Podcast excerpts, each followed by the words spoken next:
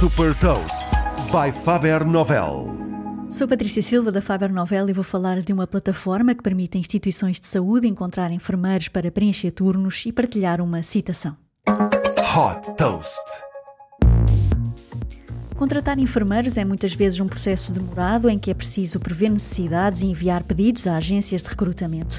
A My Care Force está a tornar este processo mais simples e rápido. Fundada por Pedro Cruz Moraes e João Hugo Silva, esta startup portuguesa criou uma plataforma digital que permite a hospitais, clínicas e lares encontrar enfermeiros disponíveis para preencher turnos.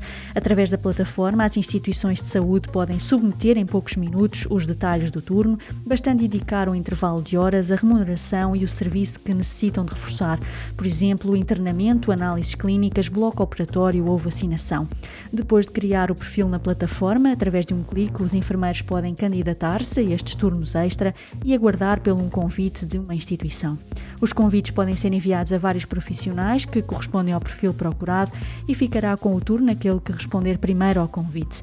Após a prestação do serviço, os enfermeiros podem avaliar a instituição de saúde através de um sistema de rating semelhante ao da Uber e receber o pagamento acordado. Lançada no início de 2021, a MyCareForce foi selecionada para o programa de aceleração da incubadora Demium e selecionada para o programa de incubação desenvolvido pela Startup Lisboa. Até o momento captou 100 mil euros do Fundo Espanhol Think Bigger Capital.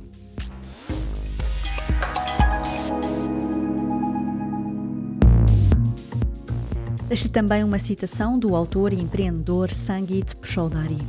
À medida que o mundo se torna mais conectado, vencerão as plataformas que aproveitem estas conexões e as interações que daqui resultam e as tornem em modelos de negócio eficazes. Saiba mais sobre inovação e nova economia em supertoast.pt.